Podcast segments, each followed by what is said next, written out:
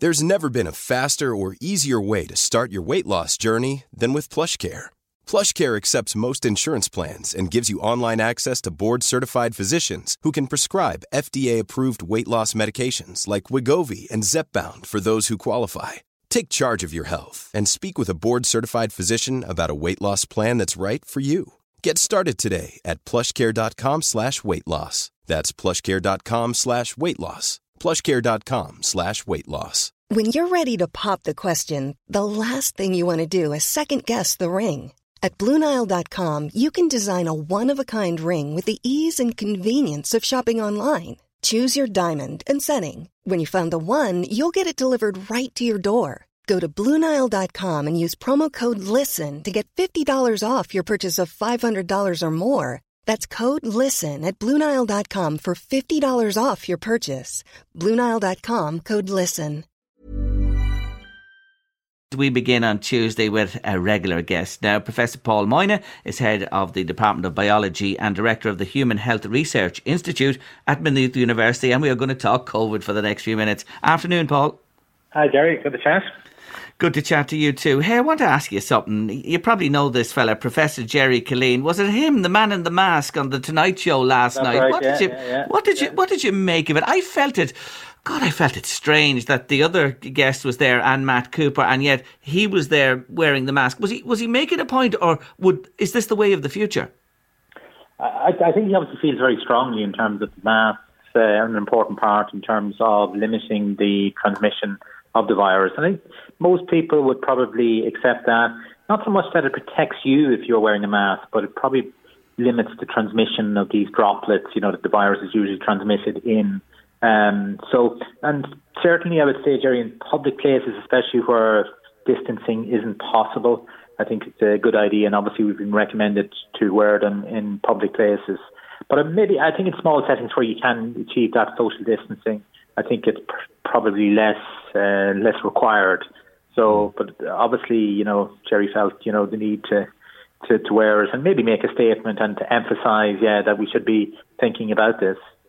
Yeah, maybe the the norm uh, in certain situations, as you say, for the future. It certainly made an impact on me, and I was just thinking, well, they need to design them. And I actually saw this morning, Paul, they're looking at designing ones now with a clear part around the mouth area that it's not, you know, covering so much of the face. It's covered, if you know what I mean, but you can see through. Yeah, and some, some people have suggested actually instead of masks, maybe face shields would be better because that would actually provide you know a full physical barrier. Now it wouldn't obviously you know uh, interfere in terms of there'd be still airflow around the side and, and the bottom.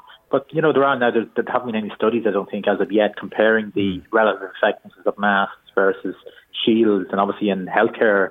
Uh, where healthcare workers are working very closely with infected uh, patients, they would use masks, respiratory masks, and face shields to protect them because obviously that protects the virus from getting access to the eyes. And so, yeah, it's it's it, but it's certainly something I think if you look at the countries that have been very very successful in terms of dealing with the virus, uh, it wouldn't be unusual for those countries to have adopted very early on mask uh, mask wearing.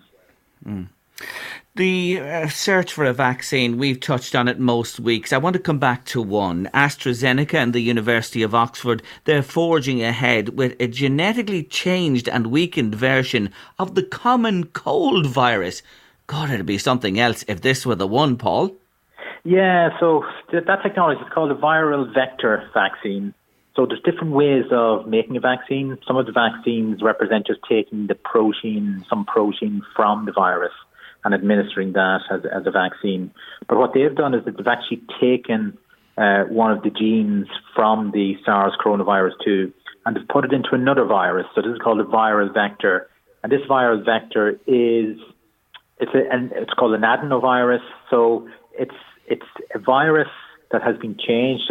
The adenovirus can cause uh, colds, but it's been changed in such a way that it doesn't replicate. So it's the normal adenovirus when it gets into cells and infects cells, it can replicate.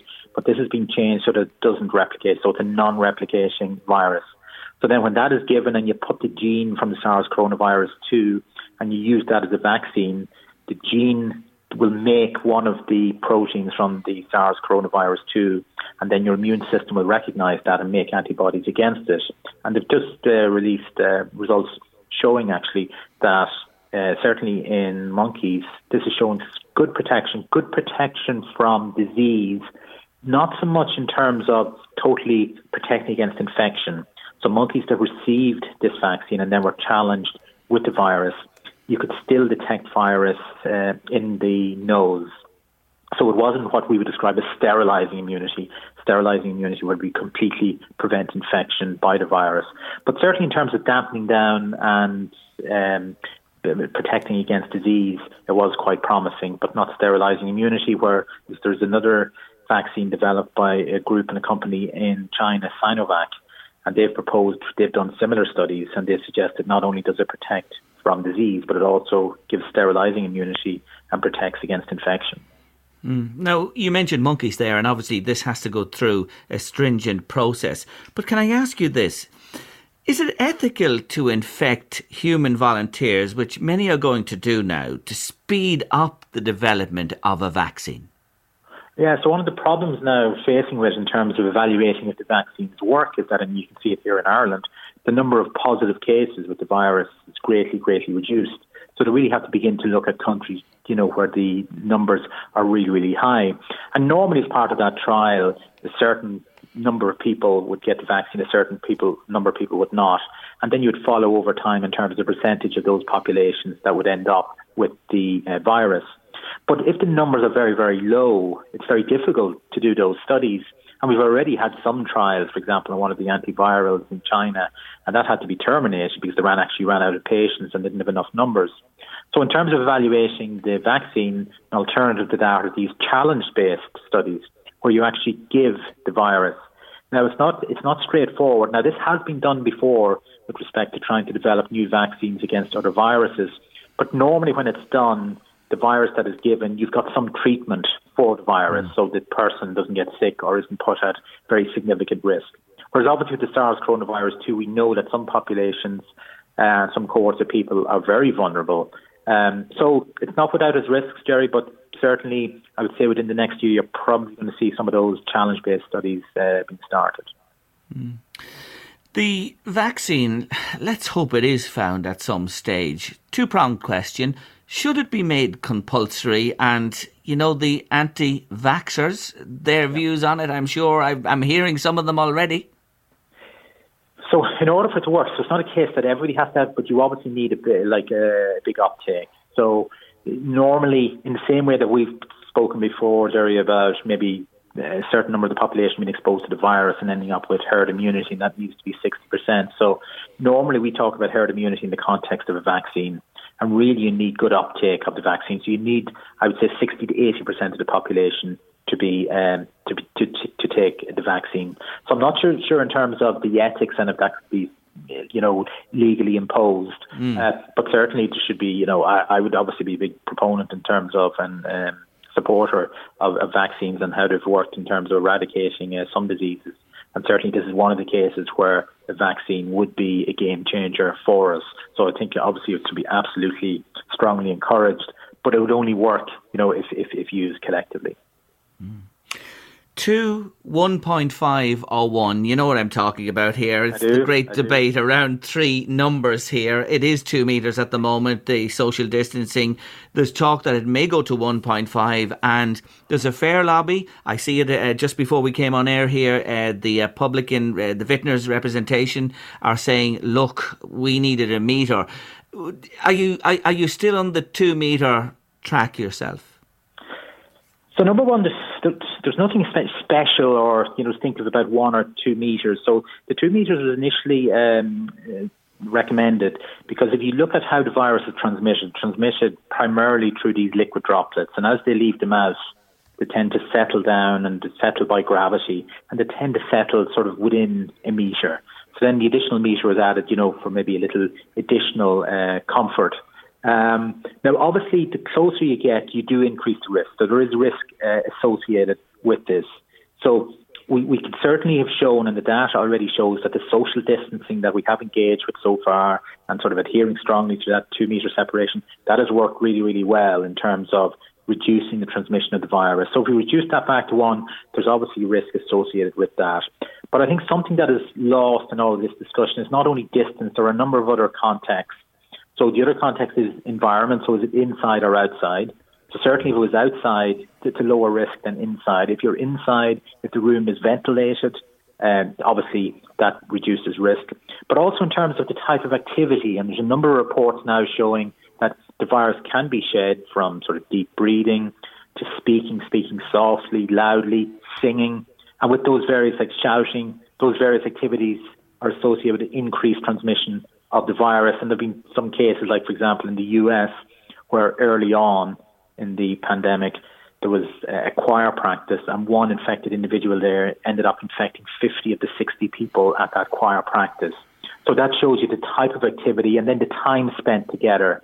So that idea of distance, the environment inside or outside, the type of activity, and the time spent together, I think you have to put all of them together and then make a judgment call in terms of what's safe, not safe. But I think we should be doing that. We should be looking at those various risk factors and begin to look at, you know, looking at activities that may pose less risk and especially less risk outside as we begin to talk about maybe children getting back, playing together, sports, things like that. I think we need to look at those risks and begin to evaluate how we begin to get back to some form of normal living. Interesting, really interesting. So, just before we finish today, yesterday was a momentous day, as you know, Paul. It was the first day since the first death was announced in Ireland that there was no deaths uh, beca- attributed to COVID 19. The cases are consistently below 100 every day now, one slight blip, I think, in recent days. It's good news. However, you mentioned to me last week that we really need to be looking from midweek this week into the weekend time frame from the phase one opening. Are you expecting it to continue in a downward uh, trend, or will there be bumps along the road? I myself would be helpful because I think I've said before to you, Jerry, that if you look at the total lockdown that we moved to after the end of March, I think most of the effectiveness have taken place before that. So I think most of the social distancing, good hygiene etiquette, uh, you know, lack of congregation of really large uh, numbers, I think that's been very effective. So I myself would probably be surprised if you saw the numbers increasing very significantly. If you look at a number of other countries that have actually left lockdown and progressed over the last three, four, five weeks from lockdown, uh, most of those countries you haven't seen second waves as of yet. So hopefully that will be the case uh, with ourselves. So I'm hoping we won't see increased numbers, and I'm hoping again we're still going to be adhering to social distancing as we have been for the last couple of weeks.